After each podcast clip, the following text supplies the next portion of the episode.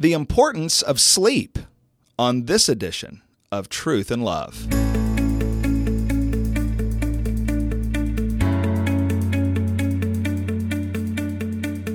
I'm Heath Lambert, and you're listening to Truth and Love, a podcast of the Association of Certified Biblical Counselors, where we seek to provide biblical solutions for the problems that people face.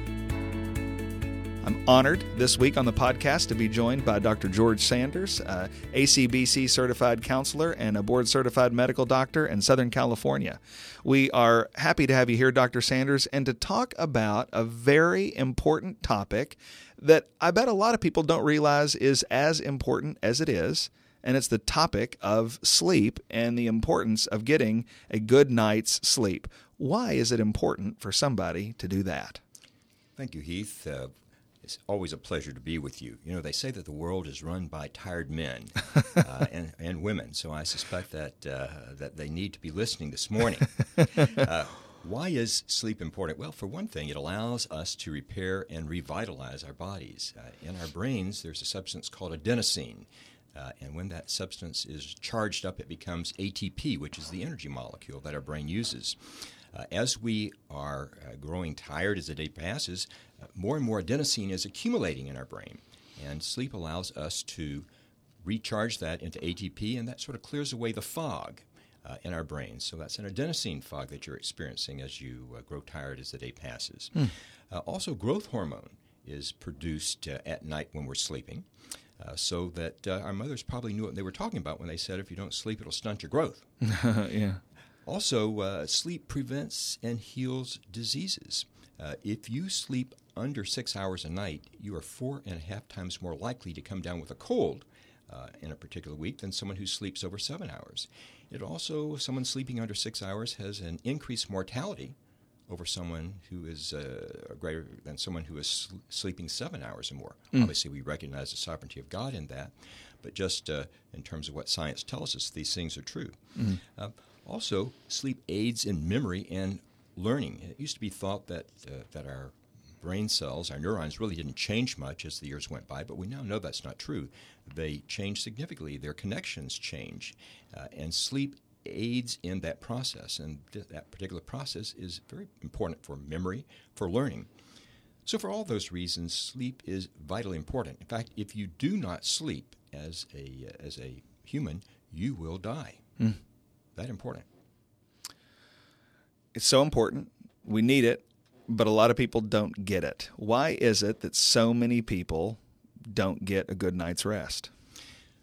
There are six major sleep disorders that, uh, that we can characterize. The, the most uh, common is insomnia. Insomnia is when you can't fall asleep or when you can't stay asleep, either waking up in the middle of the night or you can't uh, uh sleep late enough in the morning to get an adequate amount of refreshment.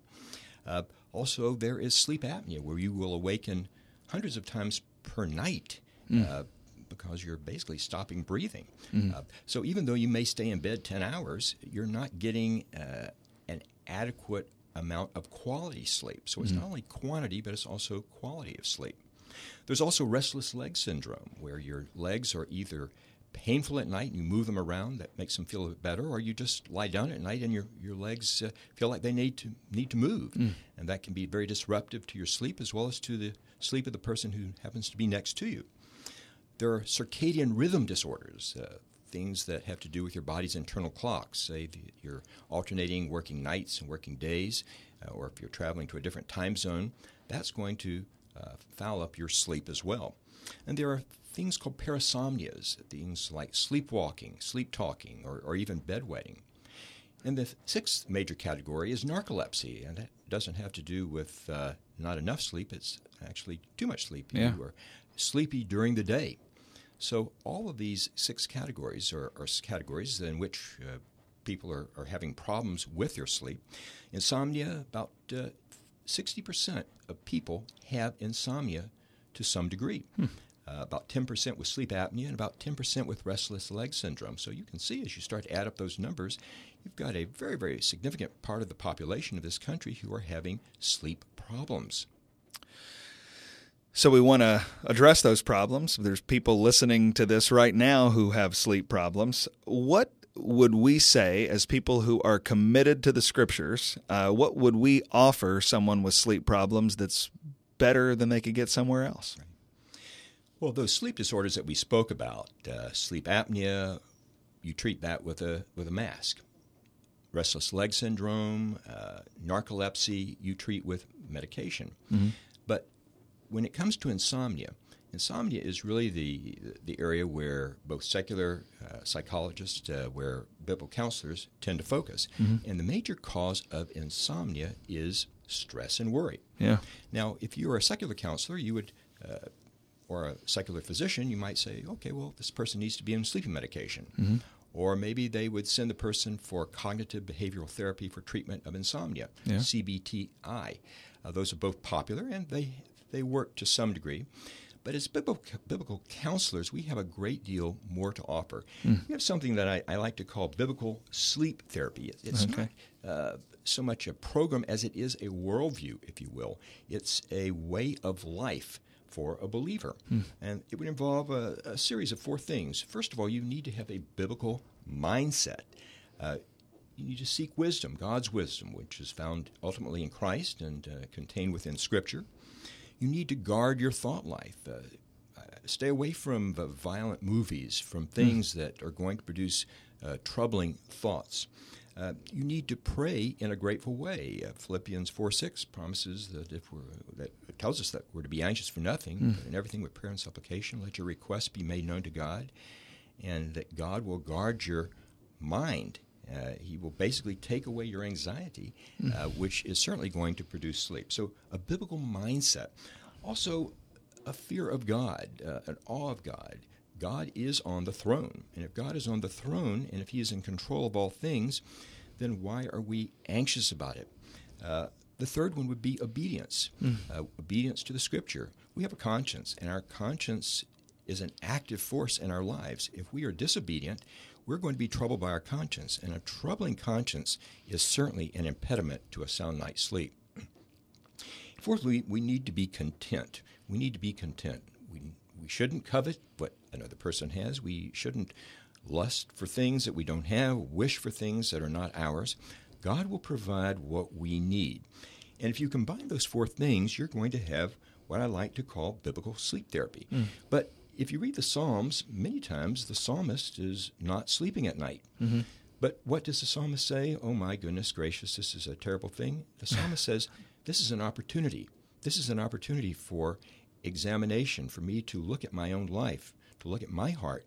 Am I right before the Lord? Uh, the psalmist says, Try me, O Lord, and know me. you know my secret faults. Yeah. Point these things out to me. also, uh, you would want to take time for meditation, meditation on the Scripture. Night, it's quiet, there's no one else around. What a wonderful opportunity to meditate on Scripture. And perhaps you've read something uh, before you went to bed that night. In Scripture, a great opportunity to meditate upon it and also a wonderful opportunity for prayer, both for yourself as well as for others. So if you find yourself having gone through a sleepless night or at least a night without adequate refreshment, you're going to say, you know, that night was not wasted. Mm. I was able to profit from it. Yeah. So if you combine those four things and then understand that even if we're not sleeping well, that there is profit to be had from it. And in fact, the psalmist often speaks of how God held his eyes open mm. so that he would have opportunity to examine, to meditate, to pray. Uh, then we have a very powerful, very powerful weapon in our in our arsenal as we would seek to comfort those Christians who are having difficulty with sleep. I am so encouraged to hear you say that because it just underlines that even one of those problems that is common to all man and probably a lot of people laid in bed last night and they just thought, oh, there's nothing to be done. I am so thankful for uh, the wisdom of Scripture that, hey, the, the Bible has stuff to say about your sleep. That's just so encouraging. We're glad you're here with us.